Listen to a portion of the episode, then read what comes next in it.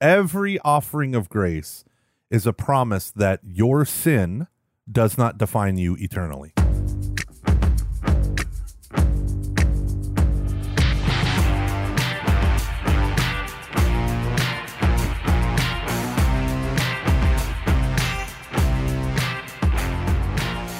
Welcome, ladies and gentlemen, to Every Knee Shall Bow, your weekly Catholic podcast on evangelization. My name is Mike Gomer Gormley, and I am joined by Dave, proudful self-exaltation Van Vickle. How you doing, Dave? I'm okay. I'm okay. But I don't. I that, that was ad hominem. That name. That was that was Yeah. that was. I'm always I'm always in, favor of a good ad hominem attack. I'm, I'm. I'm just wondering what from our pre-show conversation brought up the fact that you think I'm. I'm so prideful. Oh well, I don't know. Now that Any I'm getting so offensive, now offended by it, then you're like, well, this might be the problem. Um, I think we have issues. yeah. Uh, Oh, yeah. yeah, I'm doing good. Hey, the you know the nice part, like the nice weather days of Pittsburgh. There's like four of them. That's it. But they're I'm in it right now, and so that's I'm happy. Like it's So what are you doing? What are you It's- doing? You well- doing some jazzercise outside. exactly yeah jazzercise. I'm using my hammer a lot. My new hammer that's getting a lot of use. And your, are your shoulders uh, healed up from the first go no, around? with Gomer. I literally I I hate getting old. This is awful. I feel like I have the flu. That's the way I feel from starting to lift again. It's awful. I feel like I have the flu. Um, anyways, nobody wants to hear about that. But at night, you know, it's like cool. And so I have my fire going. I've got my books out. It's it's been so nice, you know. So you're living the romantic scholar lifestyle. Yeah, I mean, as romantic as it can get because, you know, I've got still got kids and everything like that, you know. So it's like, you know, I I love that aspect, but it's hard to read a page without having to go in and do something. you know? Dad, Dad, Dad, he hit me. Dad. Oh my Like, god. take care of yourselves. No. you're on your own. Here's an iPad. Digital babysitter. Oh, what are you reading now? What what what books are you reading? yeah. Um, well, last night I, I had a webinar on Angels 101. So I did, so I've been reading um, Jean Daniélou on Angels. I've been reading, um, there's a new book on angels called His Angels at Our Side by Father Horgan. That's excellent. I was reading Deacon Boudon, Boudon which is uh, devotions to the nine choirs of angels, and and there's a new one out from uh, like the Thomistic Institute called Angels and Demons. Uh, his last name's Bonino. I don't know exactly who he is, but it's excellent. And my big book that I'm reading right now is Charles Journet's The Meaning of Evil. Why are you getting angry at me? You asked me what I was reading. No, you tilted your laptop Oh. down, and I was just staring. oh, I at literally have I have a pile, I have a pile of books. I have a pile Oh, and of you were books, and I was reading. the names. Yeah, because I And meanwhile, I'm I'm watching you on video, and I'm like, okay, well, I can see your desk and your pecs. This is awkward. This is awkward. So, what was that last book? What was that? uh, last Charles Journet's the the meaning of evil. I'm becoming I'm becoming a big Journet guy now. Yeah, yeah. I okay. So, taking all those Nouvelle theology guys, I am absolutely loving Louis Bouyer. Oh, me too. And he is. He, he has, yeah, he has a uh, uh oh gosh, uh, forms of Protestantism. yeah, that's one of the best Incredible. ever. Yeah. ever. And the beau- the beautiful thing is he used to be reformed, so Calvinist, and then he became a Catholic priest and all this good stuff. But when he when he writes of the Protestant, whether it's Luther, or Calvin, or whomever, he is so charitable Oh, and yeah. Oh, positive. You can tell he has a great love for the traditions that he came from because it gave him Christ. Right, You know, absolutely. you can tell that drips off every page. And then when he goes into the critique, um, I think he does it in all charity and justice. I, I just I'm in love with that man. Yeah, he, And he's amazing, and he has. It. I have not read one of his books that I've been disappointed in yet. Not one. Yeah. Uh, Yeah. His theology of the church is so so good. It's amazing. Nice. I haven't I haven't gotten So, that yet. Well, the book you're talking about, if people are looking for, it, it's the spirit and forms of Protestantism. That's the, That's yeah, it. Spirit. Ooh, I'm so sorry. All right. I just wanted them to be able to find it because I'm so excited about them. About it. Yeah, I also ordered um uh I also ordered two new two new books. They're in the mail. One is on bioethics and the other one is on oh shoot, I can't remember what it's on. And I'm so excited about these books too. I was like, well, they're they're they're dissert one was a dissertation, so you know, it's obscenely expensive. Oh, I hate that. I like, know. and the Kindle version is $31 Right. and you're like, why? Right. Why? I know. You literally did no work. Yeah. Anywho, um, but uh, I'm excited to get those. But uh, right now, I just finished or I'm going back through Whose Justice, Which Rationality by Alasdair MacIntyre. Yeah. And every time, every time I crack Alasdair MacIntyre, my heart goes pitter patter. I learn, I don't learn something new. I learn Millions of truckloads new. It's so shocking. So a buddy of mine at, at my work, um, Brian Jones, on Catching Foxes, we interviewed him. He's the interview with a peeping Thomist. Um, he did a uh, that was the name of the it's ah it's a book from Ralph McInerny. Um, but he uh we're gonna do a podcast for the parish on liturgy because he's our parish liturgist. Cool. So even even though he has no background in liturgy, uh, we're going to do a podcast on it, and the first season is going to be entirely on the philosophical underpinnings of elements of the liturgy. So like we're going to talk about um, why we need why we have a body, why we need senses, like all that stuff, why how they all interplay, It's good- community. It's going to be really awesome for me and the other five people who are going to listen to it. Yes, yes, but we're going to do it in such a way that it'll have mass appeal and we'll become millionaires. Oh wow! Well, that works. That works great. Yeah, yeah, yeah. I mean, that's my plan. My plan is step one, go viral. I literally, I literally met a Catholic radio guy who was like, "We're gonna start this new internet streaming company. It's gonna be amazing." Blah blah blah. And I said, "Well, that's awesome. So what's like your business model?" He's like, "Well, we have all these shows already lined up." And so our, you know, blah blah blah. Step one, get all the programming going, and then step two is to go viral. And I was like, "How do you? How is that? Party right? Exactly. literally, literally, Oh, your funny. plan could just as just be uh, wishful thinking, Exactly. and then Right. raking money. Oh, that's funny. That is funny. what do the military say? Hope is not a plan. Ooh, I like it. I like it when you bring military stuff in. You're welcome. You're welcome. Speaking of military, what's our show topic for today? I'm just kidding. It's nothing to do with it. Well, it. we're going to talk about sin, right? I mean, Yeah, breaking down the charisma is very important. Like we did, you know, two or three shows on atonement theology. Uh, which the other book I'm reading is the Catholic Doctrine of Atonement, written in the 1800s. It's awesome. Don't you don't you put your head in your hands? It is awesome. no, no, I'm getting Um, slowly addicted to it because of you. So I picked up one. I picked up "What Is Redemption" by you know Philippe of the Trinity, hmm and I that really it rocked me for sure. Yeah, So- there are there are a lot of really good books that are out there Yeah. on redemption, and uh, oh, it's just so good. It's so good. I got um, uh, Garrigou Lagrange's uh, the what is it? The Death of Christ and the Love of Oh, God. that the- is the best book. The Yeah. the cross of Christ and the love no the love of God and the cross of Jesus Christ. yeah. That's I it. That's love it. that book. Okay. I haven't gone through it yet, but I, I scanned. I, every time I get a book, I'm just like, crack the spine, read the table of contents, Yeah. flip to a chapter that looks interesting, read the first couple paragraphs. Yeah.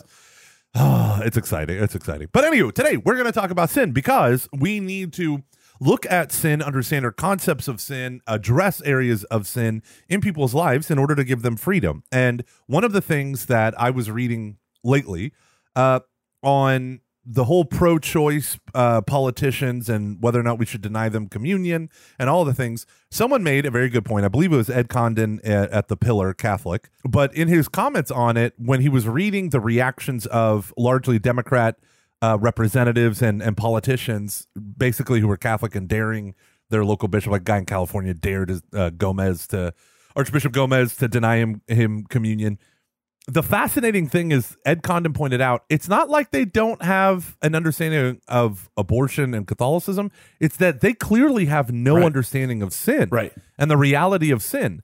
And I've been thinking about that a lot because this has come up. I had um, a, a wonderful teenager come up and ask me a bunch of questions about the faith. And one of those questions was like, why do I have the right to tell people how to live their lives or to tell them that something they're doing is wrong? And I, you know, you can draw analogies. The easiest analogy with sin is drugs because it's so blatant, so addictive, so destructive, and it's very apparent. And I was like, but that's what all sin is like, right? So why don't we take a little bit and just talk about today, have the topic that everyone loves to hear, which is on sin. What do you think about that, Dave? Yeah, I'm okay with that. I I do think you know something that you just said. I I don't want to push back on it, but I think there is an interesting I because I was reading these responses too. I've been reading a lot of responses by even by friends about this whole Yeah. idea. And this is what I think is so interesting about it. I, I'm really having a hard time getting over this. How many people are saying, well, no, you know, the Eucharist is food for the the hurting, okay, or food Yeah. for the wounded, or, or food, whatever, food for Yeah, bread for the weary. bread for the weary.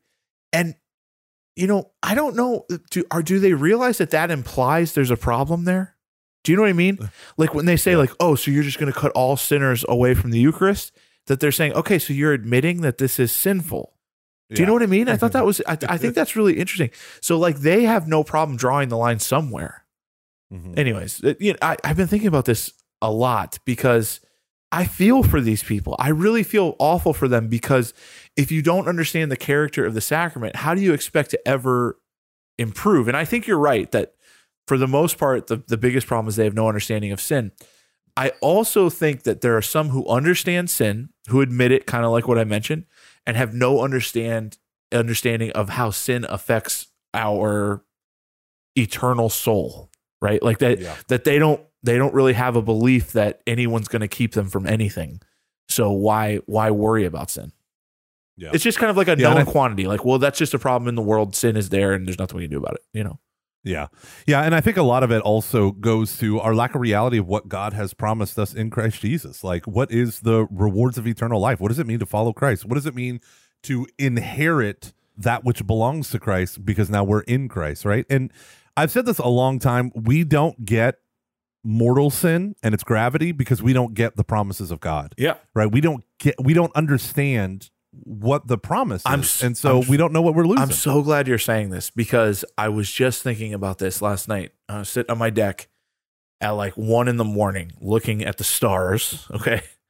And I, it's such a romantic scholar. and I was thinking about how how how people have no understanding whatsoever. Sure, they have no understanding of sin, but they have even less of understanding of what it means to reject sin so as to live in the freedom of God's children, okay? And and Mhm. what I mean by that is we have not been given a chance.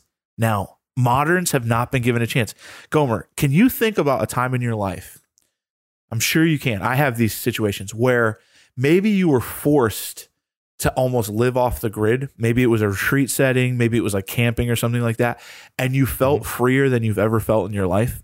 For some Oh, for yeah. some people it's mission trips, for some people it's and it's like a glimpse of what life could be like. And I'm realizing that we have never given our children a chance to experience that kind of liberty, the Christian liberty that we should all experience. And so if you've never had that chance, you don't know what's out there for you. So I agree with you 100%. We do not understand the promises of God. We do not understand what God wants to give us. And so we're we're just okay with living captive. Yeah, we are.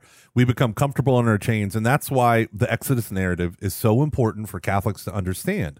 Because I mean, think about what I heard uh, Anglican theologian N.T. Wright. Right, he was talking about the very understanding, the self understanding of Israel was we are a people born in captivity, and Yahweh is our redeemer. Right. So whenever you hear the word redeemer, it is that he whom buys us out of slavery, frees us from captivity. So if you start with that understanding and then you apply it to our Christian walk, original sin makes so much Of course. sense. I am born into a life of servitude, slavery, and a state of disinheritance. That's original sin. I didn't commit it. It's not applied to me as an actual sin, but very But much I bear the there, right. consequences. But the bondage is there. And so when we walk in that knowledge, right, when we understand that I'm a king or queen who has been dethroned and I went along with the dethronement, right? Yeah. So there are elements, and this is the funny thing. So if I'm a king or queen, I know I am destined for more. I am made for greatness. I'm made for more. But how that often gets manifested in a fallen heart is give me more or I'm better than you, Yeah. Right? And it becomes this distortion where our native nobility becomes an excuse to be prideful and arrogant, which is the exact opposite of what it's supposed to be because we didn't crown ourselves. It was gift. It was gift. It was gift. We didn't earn it. We just received it. And that when we look at original sin, the disobedience at the very heart of Adam and Eve's transgression becomes that which Christ has to take into himself and transform with his absolute, complete, to the end obedience. Yes, even death on a cross. That's why Hebrews says he learned, son though he was, he learned obedience through what he suffered. we talk about like when you read the lives of the saints, like uh, I think it was Saint Teresa of Avila would say that when she'd pray the Our Father, she couldn't get past the word hour. Yeah. Sometimes for like a whole, you know, an hour, she would meditate on the word hour. Um, for me, that scripture verse, son though he was, he learned obedience through what he suffered. Like you take that and you combine it with the other famous obedience passage in Romans 5, Adam's disobedience, the uh, you know, Christ's obedience. Yeah. And you just marinate. You could marinate in that for the rest of your life. That is a weekend retreat. That phrase. Yeah. Um, and so looking at sin as willful disobedience, willful rebellion, prodigal son selling, you know, Esau selling your birthright, Israel bo- slaves born in captivity, like all of these analogies that come from the Old Testament take a razor sharp focus when we encounter Christ in the new. Yeah. The the I, I I'm so I'm so happy that we're having this conversation now. When you when you kind of pitched this, I was like, I don't know, you know, but now I'm re- you really weren't that excited about yeah, it. I was like, now I'm really happy we're having this conversation because it's true. It's just uh there is a reality that we're living in right now that we don't know what normal is, and I think that a, a major issue is, and I see this even. It's funny how like the attitude towards sin has crept into the attitude towards just potentiality that like we're making these trade-offs you know where well how much sin how much vice how much bondage is acceptable? Like where we're saying this okay? Do you see this in the secular culture where there's a whole morality being built around well i want to have freedom and their their idea of freedom is time health these kinds of things. So they're building a morality around that. And it's basically yeah. like let me put this balance out. Let me get this balance out and i'm going to put pleasure on one side and discipline on the other and i'm going to find the perfect life there you know? Yeah. and and it's so opposite of what we see in the scriptures right? That we're supposed to lay aside every encumbrance of sin and that and and even like in the old testament right when when you have the herem warfare right when when god commands uh the israelites to to or, or the the hebrews at that time right to go into you know can uh canaan and destroy every living thing basically okay? That is an analogy for sin and that that we aren't supposed to live with any bit of it you know with any bit of it. And when you think about it culturally when you think about herem warfare what what what they are saying is look this is an evil culture and we can't let any of it seep into ours because it's dangerous. Sin is the same way that we're letting it seep so much into our lives and we're getting out that scale where we're saying okay well how much sin is to is, can i live with? How much sin is to limit my freedom you know? And and then and we're kind of playing this game but it doesn't work that way Yeah. it's more of an infection than it is a backpack you know that you know how much do i want to carry Yeah, I, I like that analogy because the insidiousness of sin is more like an infection, and you don't say, "Well, how much gangrene do I want to live with?" Right. Right? How much, uh, you know, rot do I want to have? How much frostbite can I deal with? Yeah. Right? You want to get it gone. You want to get it and completely get rid of it completely. And I think the proper understanding of this is, you know, you look at the analogy of Exodus. As God is calling them up out of Egypt, what happens when they're in the wilderness? Yeah. The moment suffering engages their hearts, they cry out for the flesh pots of Egypt, right? And the, you know, they had food, they had comfort, they had pleasure, even though it was horrible and they knew they wanted freedom, right? That interior nobility cried out for freedom. Right and it and it always will. Always will. And it always will. It always will. I think that's you know almost like that pandora's box like the last thing that won't like you can have all the pleasures and indulgences of the world but when you're not free you're like yeah but i'm still dissatisfied right of course. So they kept longing for they longed for the pleasures that they had secured even in the bondage that they were oppressed by and they kept returning to that they returned to and, and it's funny their response to their longing for the flesh pots of egypt one is to murmur against moses god's anointed two is to question god but then three is idolatry right? Three is idolatry. They make the golden calf. This is the God who brought us out of Egypt. And it's amazing because then what did they do? They worshipped a golden bull calf, which is money and power, and then they made revelry. You know, Which like, was- there's war in the camp. Yeah. No, that's not war. That if you like a spicy liturgy, Uh, the Canaanite sexual liturgies is exactly what they were engaging in. And so I, I the the thing that David said, it is all out total war against sin. I would say two things. Number one, uh, Dom Scupoli's spiritual combat Love it. And brother Jonathan of the Oratory Spiritual Combat Revisited are uh, two books that I think are excellent to kind of guide you in this mentality without becoming a wacko extremist. But also, what I've seen is people who are like, yes, I want to get rid of the sin. And you are demoralized in your inability to conquer a certain, what me and Dave, uh, what Dave called the besetting sin, or the Catholic tradition calls a besetting Yeah, sin. don't say we. When you that's like an old Uh, well, tradition I the mean- church. I know, but I mean like we as in the royal we. Uh, You, 'Cause I'm and the Trinity. me and the we're quadinity. Um, no, but we uh, we in the Catholic tradition called the besetting sin. For many of you, let's just say the common one, pornography. Right? Many people are so caught up in the slavery and bondage to pornography that they get so absolutely demoralized, and they're like, "I'm trying to do everything, and yet." Here I am still sucking it. So uh, I would say if you're stuck in these sins, you're especially the besetting sin, and you want to commit yourself to the, to the all out warfare against sin, realize that it took you 30 years of indulging in the sin. It's not going to go away overnight because you really, really, really emotionally want it to. And you're listening to this talk, and you're like, yeah, yeah, yeah.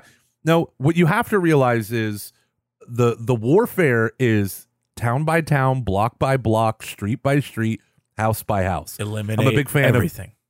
Yeah, yeah. And uh, just yesterday, Dave, uh, I've been doing the Lectio Continua with my kids. Cool. We have a children's Bible. Okay. I've, I don't know why I've never done this. Pray the scriptural rosary, sure, but I haven't done a Lectio Continua. And uh, one of my kids is uh, pretty anti-Christian. Sometimes, Yeah, I like, get it, yeah. l- literally didn't want to get uh, a, a book of fairy tales from Hans Christian Andersen because it had the word Christian in it. and my my my wife is like, uh, "That's his name," and she's like, "Okay, whatever." And I'm like, "Oh my gosh, such attitude from a nine year old." Yeah, right, uh, right. But um, so I've been reading the Gospels, Gospel of Mark, the Good News translation, Children's Bible from St. Mary's Press, and I've been just reading a chapter at a time. And yesterday was if your right eye causes you to sin, pluck it out. If your hand causes you to sin, cut it off. If your foot causes you to sin, better to go into life maimed than go to hell with everything intact. And I said, What does that mean? And then my daughter goes, Well, what if your mouth causes you to sin? How do you cut that off? And she's awesome. I she really is. Yeah. She really is. And I said, "So does your hand cause you to sin or do you sin using your hand and your feet and your eye?" You're like, "Yeah, you sin." I said, "So is Jesus speaking literally or using hyperbole?" And they're like, "What's hyperbole?" I was like, "Oh gosh. Oh, stupid 6-year-olds." But we go through it, but that's the that's this radical view, right? Like so we me and Shannon just spent about 5 minutes max saying what are some things that might cause you to sin and how can you cut it so if you watch tv and it leads you to be angry with your sister or talk back to your mom you got to cut it out well how do i cut out a tv you stop watching it. We unplug it. We turn off the internet because all of our tv is internet tv right? So it's things like that that we have to look at what the catholic tradition calls what we call the occasions of sin the near occasions remote occasions. There's so much psychological power in these old quote unquote old concepts So- that we need to revisit. Okay, so you brought us into a perfect segue into what I want to transition into. But first I wanna I wanna make a correction. yes yes sir You know I'm not a critical person, certainly not with you, Gomer, but pornography isn't a besetting sin. It would be lust that is the besetting sin. And that's an important thing to remember. Okay, but here's what I want to say. What was so uh, so telling I'm sorry. I'm sorry. I'm sorry. Uh, I can't hear you over the hairs you keep splitting. I'm just kidding. I'm just- uh, the uh, uh, the the second thing I want to say is there is myriads of literature from the 1900s to 19 let's say 50s on this particular topic like self-knowledge uh self-distrust these kind of things. There is lots of literature. So look look for it. There's a lot of good stuff. Uh spiritual combat would be one of the classical ones, but there's a lot of stuff out there that helps with this particular topic on the besetting sin. Now, I'm so glad you brought up this whole thing with doing this with your family because I think the parent analogy, well, in your case, it's not an analogy, it's an, it's it's real, okay? But it applies to when sin becomes cultural and structural. that for Yeah. instance like when i see that the television is what's causing my children well obviously it's not causing my children sin but what television is a near occasion of sin i'm not expecting my three, four year old to turn the television off right i am Mhm. s- the person who has to do this and i think that this is a problem for the church that we've allowed structures of sin to build in our church and oftentimes it can be as simple as uh, one of our favorite priests, you, you and I, I'm not going to even mention his name, but, but one of the guys that we loved so much in college, he told me that one of his first assignments was um, at this parish where he walked in one day and he literally heard the two secretaries screaming at each other at the top of his lungs, at the top of their lungs, and that there were parishioners like lined up to talk to them, and that they were having this huge argument, and that he came in and he was like, "Oh my gosh, what is going on?" And he was just the assistant pastor, and they said, "What are you talking about? This happens every day. We fight every single day." And he was like, I would fire you immediately if I had heard this, if I were the pastor. And what he realizes in this parish, it was like a structure of sin had been built where anger was just okay. Like it started with something small and the pastor did not deal with it and this structure of sin. And what happens often is sin sin structures start in subculture form where Mm. it's very sarcastic, right? And the sarcasm builds a subculture and the subculture takes over the actual culture where Yeah. you're making these sub- you know these sarcastic statements well you know i'm i'm always here on time and this person's here you know five you- you're always here on your time or something like that. And Yeah. it becomes more and more real and it becomes the real culture and it it that subculture takes over the real culture. And you have this situation where sin has become a culture. This happens in families. This happens in seminaries. It happens in parishes. It happens all over. And we have to be so careful about that because we have to re- destroy every not just every sin but every near occasion of sin we want to go after it and combat it Oh man, that's fascinating. That is fascinating because I know exactly what you're talking about. I have been in environments where you felt like their air conditioner was kicked on to, you know, Yeah. like high Yeah. because of the iciness in the office. Right. And this is how we always do it. That's how he always is. That's how she always is. And at some point it became I would it probably starts off I don't know how to have a conflict. I don't know how to have a, a difficult conversation. But then it becomes tacit approval right right? And that's when sin sinks its dark roots into more than just that person's, um, you know, that individual person's life. And that's when it, it becomes the ripple effect becomes damning. Now, one of the reasons why we want to take sin seriously is not because we want to become sin obsessed, but because we want to become freedom obsessed. We want to become Christ obsessed. We want to become grace obsessed. freedom sin obsessed we should get we should get a t-shirt that'd be awesome Ooh, I'm obsessed with freedom. I like it. I like it. Uh, freedom from obsessions is my only obsession. Uh, ooh someone tweet that. Someone tweet that right now. Um, but when we talk about sin, let's get down to like the brass tacks of, of what individual sin actually is, because in knowing our enemy, only then can we defeat it, right? sure So we always want to make a careful distinction between sins and mistakes, between sins and um, Vices. you know, failings.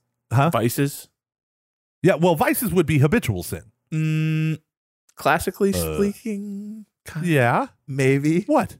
What? maybe no What? i mean there Oh, are gosh, things like here we go. smoking we- smoking would be a vice but it would not You- okay. necessarily- Okay.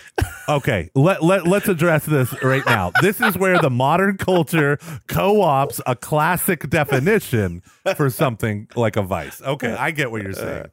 You you mean vice like Miami Vice? I mean vice like as in vicious, as in that which opposes the virtue for evil. Uh. Did that just happen?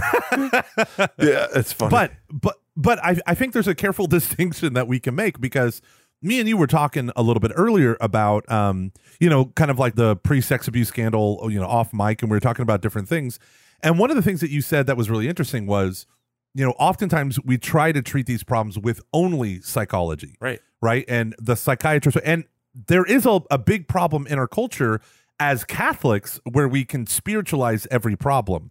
But we don't then go to the opposite side where we materialize or psychologize every problem. right And so you can identify deep wounds of brokenness, but you can't just leave it there because that's it, it, it is within our brokenness, within our personality defects, within our faults and failings, our histories, our families, that sin can take root and build a stronghold. So yes, go to psychology, go to, go to the psychiatrist, go to counseling, go get the medications that you need to have an even temper or less anxiety or whatever it might be. But also at the same time, you're doing that because you need the freedom to uproot the sins that kind of grow up in and around those things and might even be the cause of those things. Yeah, I think, you know, a great example is, and actually you introduced me to these people, is the JP2 Healing Center. Oh yeah, Bob. Bob and all them, Schuchts, yeah. I mean, they they take the exact approach that I think you're talking about, which is Yeah. look, fight sin, but also heal it, heal the wound where it's coming from. And I think that that's important because uh, there there are going to be, you know, th- it, this is so interesting, you know, and and you brought up a, a good point when people start saying like, oh, that's just the way she is, or that's just the way he is. Okay, you know, that's not fitting of Christians. You know, like Mhm. God is a healer and God wants to heal that. Like we're not allowed to remain in bondage. We have to bring our wounds or to remain wounded. We have to bring our wounds to the healer. And we want to do that. But it's a both and kind of thing. You know, I always talk about the like when I talk about inner healing, I use this this diagram that has this tree, you know, and then it has shows all the roots of the tree Yeah. and I think like there's there's ways to approach it where all you're doing is chopping down the tree on the top of the of the surface, Yeah. and and you're not getting to the roots. And then there's ways where you just get to the roots, but you've built uh, behaviors into yourself where you're not affecting the actual tree, and you have to fight both both of those things because it is both healing and discipline and obedience. It's both. Yeah. Yeah. And so, as a Catholic, I would say um, we first need to start out with an understanding of what is sin. Sin is, first and foremost, an offense against God, right? It is an attack against God who desires nothing but the good, which is himself for you. And so it's a rejection. It is every sin, even the most minor sin on some level, is a rejection against God love God's love for us. And every sin turns our heart away from God, not just mortal sin. Mortal sin is called mortus, right? Death, deadly. It kills the life of charity within your heart, right? It kills that life of charity that connects you to God. It is always a disobedience against your father. And the question is, okay, well, I can disobey my father because maybe my father's a drunk, maybe my father's a tyrant, maybe my father's a jerk, but God isn't. Right. And so that's the, I think a lot of us, we struggle with the nature of sin because it feels like God's laws are impositions against my freedom. Right. And that's the broken notion of freedom. The fallen notion of freedom is I want to do whatever I want right? That that's what that's not freedom that's license. The ability to do whatever the heck i want whenever the heck i want. And then you encounter a god who believes who has a plan for your life. And by that i mean to live a life conformed to his son. And that means that some of the stuff in your life that even you love has to be removed. And that's a type of death and that's why jesus said if anyone wants to be a disciple of mine he must first take up his cross deny himself and follow me right that death is the prereq for following jesus Yeah. Can I can I zigzag slightly here? I feel ooh I feel, let's both zig and I zag. feel a prompting of the Holy Spirit here, and which I never ever do. But I but I am going to, to to say that right now. That you know I I have, and I think you have a healthy experience of mortal sin. I have a un, a very very extensive experience of living in mortal sin, and I want to say something to people like that out there. You know, there there there's a, a point when you're living in habitual mortal sin where you feel comfortable being dead. You really feel comfortable being dead. And and there's a longing for life and there's a longing for freedom. So let's say like you're trying maybe half, you're trying 50% to get out of this uh, you know addiction or something like that. What happens is the times in the beginning, the times when you're experiencing these short amounts of freedom. So you go to confession, maybe you, I don't know, it could be any number of things. You, you have a few days where you're really like experiencing that freedom. Those become very difficult times that you don't like, right? Because you're Hmm. not at peace. There is going to be a certain amount of suffering, of desert that you go through before you start to feel better in freedom and in life. Uh, we get used to our captor and we get used to being dead. And and I would just call anyone out there who is experiencing this, you know, just remind them that hey, the promised land does come eventually. It's not you're not going to die that way if you keep trying. You're going to die, you know, in in freedom and in liberty if you continue to throw yourself at the mercy of God. Um because you know, it, it just it's a it's a strange thing where you become very comfortable living dead or uh, walking dead and you Yeah. become very uncomfortable, very itchy with the freedom that God offers to us. Yeah, and Aristotle, I'm right, totally secular, right? He he calls this the undisciplined human nature, and I we've talked about this in the past. But the idea is, if I know what's right, but I don't yet desire it, going the other way, giving into my lesser nature, what St. Paul would call the flesh, right? Not following the way of the spirit, but walking in the way of the flesh, the carnality, right? Turning towards sin, that feels right, even though I know it's wrong. But what happens is by repeatedly doing those acts that are wrong, even though uh, they might feel good or right or whatever, that then shifts it. It hones our desires so much that it actually affects our reason to where we embrace it. Right. This is what we call when reason b- is subordinated to emotions. Reason becomes rationalization. Right. Well, I deserve this. Well, I want this. Well, these are my desires. Well, this is who I am. Well, this is my truth. You can hear that a thousand different ways. Uh, Dave, I want to quote to you the catechism. Can I quote real quick to the catechism? To Yeah, you? you quote you quote away. You quote away 16 or 1865, excuse me. Sin creates a proclivity to sin. Right? That's huge. Sin creates a proclivity to sin. Yep. It engenders. Oh, wait, what's this four letter word that starts with a V and ends with an ice? It engenders vice by repetition of the same acts. Oh, looks like Michael Gormley had the classical definition in his heart. Sorry, Dave. No, that's the new This results- catechism. New, the new catechism. this results i'm about to go to the summa this results in perverse inclinations with which cloud conscience and corrupt the concrete judgment of good and evil thus sin tends to reproduce itself and reinforce itself but it cannot destroy the moral sense at its root vices can be classified according to the virtues they oppose when we sit there and we think about if I do the same thing wrong over and over again, I'm educating my desires. You can't command your emotions, but you can train them. Right? You can't Yeah, demand them, but right. you can train them. And drawing on that profound intellectual insight from Aristotle and Augustine and Thomas Aquinas, you see like the more we give in to venial sin, a million venial sins does not equal one mortal sin. But I can't think of a better way to pave the road to that mortal Yeah, right, sin right. than by those million venial sins. So that's why when Dave was saying we got to declare this herem warfare, right? The the ban, put ourselves under the ban, right? And you got to go into the nooks and the crannies where where angels fear to tread, right? Like we got to go into those dark places.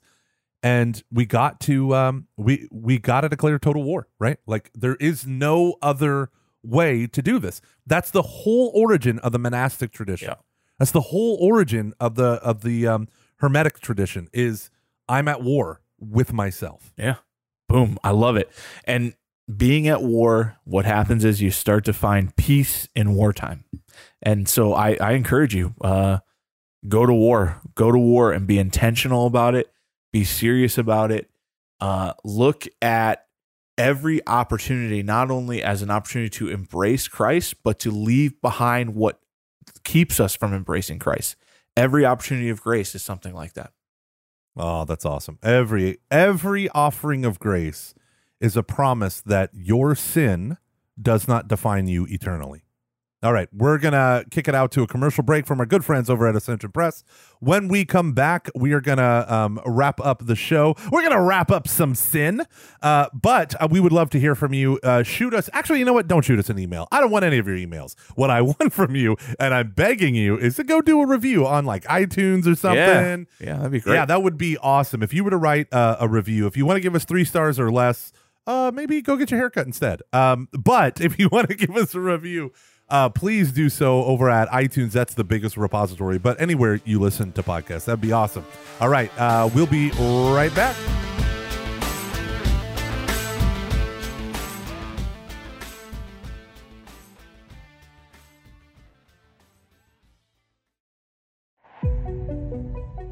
Two thousand years ago, Jesus Christ chose corrupt, broken, imperfect sinful men to be the foundation of his church. And because these broken, imperfect men chose to remain in relationship with Jesus, they became saints. And they were used by Jesus to transform hearts and minds 2,000 years later. I invite you to check out my book, Broken and Blessed, where you'll find practical tools to overcome habitual sin, to have a personal relationship with Jesus Christ, and to walk with an imperfect church toward a perfect God who is calling all of us to perfection over time.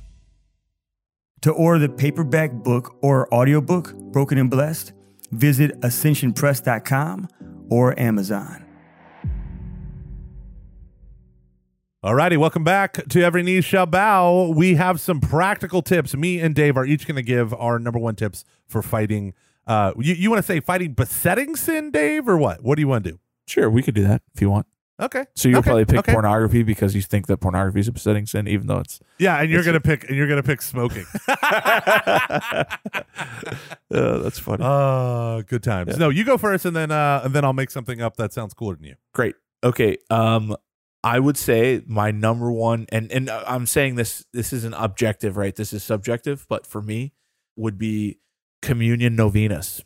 Uh, communion novenas. So, picking a particular sin, learning about that sin, learning about the corresponding virtue to that sin, and then uh, doing novenas, uh, Holy Communion novenas, in order to root that from our life has been the most effective thing for me.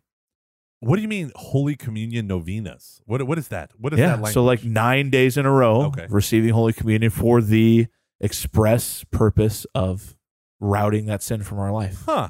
I think you knew what I meant. I I, think you were just pushing. No, no, no. I thought you meant I said one correction in all 150 episodes. I corrected one time, and and look at what look, I, happened. listen, it's called pride. I'm working on it. It's a psychological issue. It's not. a Maybe you could do a Holy Communion novena. I that. try. Well, I thought you meant like there was like a particular novena that you say right Well, after. I have. A, I use. I no. I do. I do use a little book called a, a novena of Holy Communions that I use. But That's all uh, I'm saying. You don't have That's all to. I'm saying, baby. Yeah. What? Who, who came up with that book? I don't know. It's a tiny little booklet that I've had around since I was a kid. Oh, of course. Papa, Papa, I, I want to learn how to fight besetting sin. No, it wasn't Yes, not son. like that. I will give you this book written by Garrigou Lagrange in his own blood. No, it was not. All right. So my number one tip is uh, uh because I want to step away from what Dave. I think Dave is absolutely correct, but I want to go in a different light. I'm going to say is community. I think. Uh, you know, we have this Great. great line: if you want to be forgiven, go to confession. If you want to be transformed, you got to go to community. Because the long haul process of uprooting sin, you will want to pretend like you're better than your sin, and you're not. And you'll miss the blind spots. You'll miss what another person's eyes and ears can pick up. And so having someone that can, yes, I'm going to say it, hold you accountable, right? Yikes. Making it public, at least with one other person, can be that thing that brings you freedom, right? I, I think that's that's definitely an excellent remedy for sin. Boom. Boom. And seeing as seeing as how when I first met you, you were steeped in vice and viciousness, and now you're the saintly person that you are today. I would say that my community with you has really changed a Yeah, lot. and I got a, a sick deadlift. it's, it's sick. It's sick. Uh, uh, all right, ladies yeah. and gentlemen, this has been Every Knee Shall Bow, your weekly Catholic podcast on evangelization. Thank you all for joining us. This is weird. This is weird, but it's beautiful. We got to uproot sin. The church does not need another scandal. Am I right? Am I right? Yeah. yeah. God bless you all. Take care.